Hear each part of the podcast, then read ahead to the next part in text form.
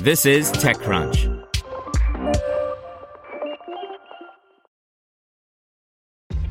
This episode is brought to you by ShipStation.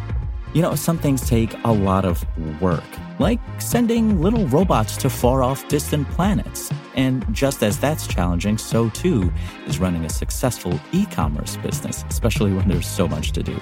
So I want to introduce you all to ShipStation.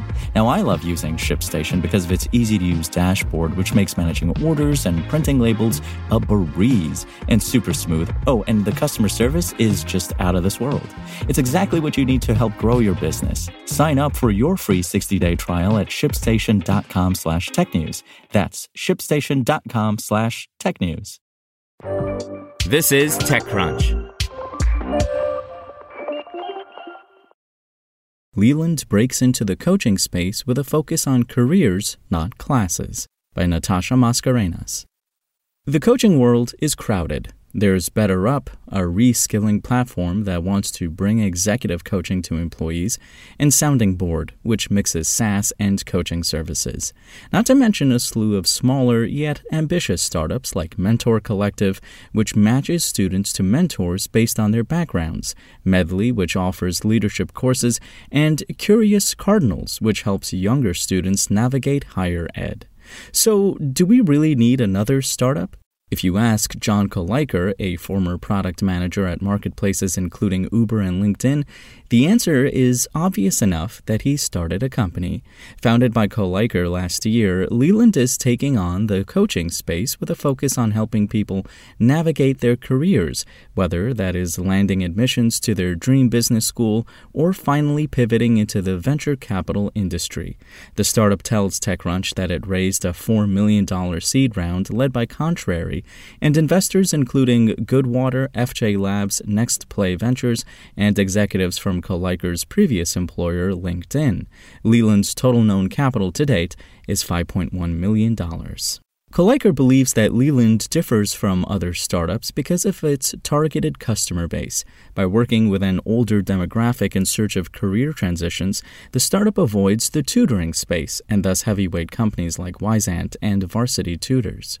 Along with the funding, Leland announced eight new coaching categories, growing past its initial focus on helping people get placement in MBA programs. Leland's website now indicates that it offers coaches to help people take tests like the SAT, ACT, GMAT, or GRE, as well as break into private equity, product management, investment banking, and other tech fields.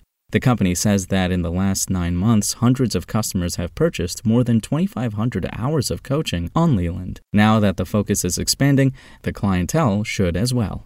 EdTech has always been in search of a magic metric or a way to quantify the balance it strikes between outcomes, engagement, and actual comprehension. Sometimes the best results can often be based on emotions, not actions, or change, not a test. Leland appears to be comfortable with striking a balance. For example, people who sign up for Leland are told to share their goal outcome.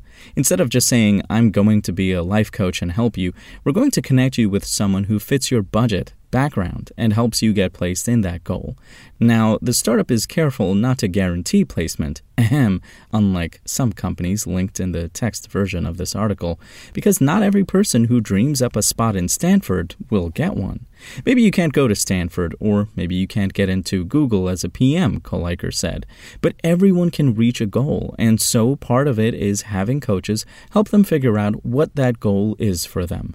About 70% of coaches use the income as a side hustle, unlike companies like Maven or Masterclass, which require more buy in from creators.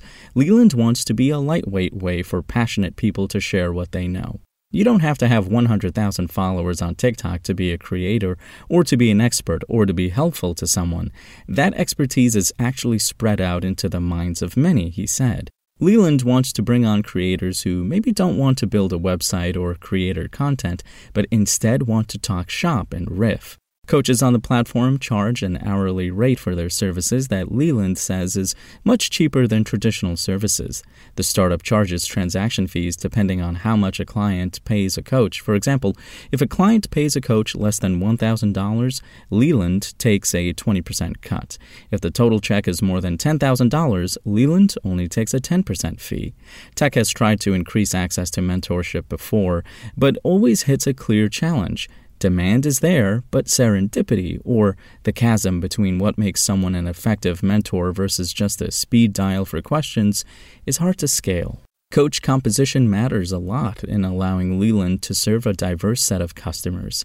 Half of Leland's coaches identify as women, and a fifth identify as Black or Latinx. Vernauke Leiker thinks that focusing on consumers instead of hungry enterprises will help the company be more targeted and thus more efficacious.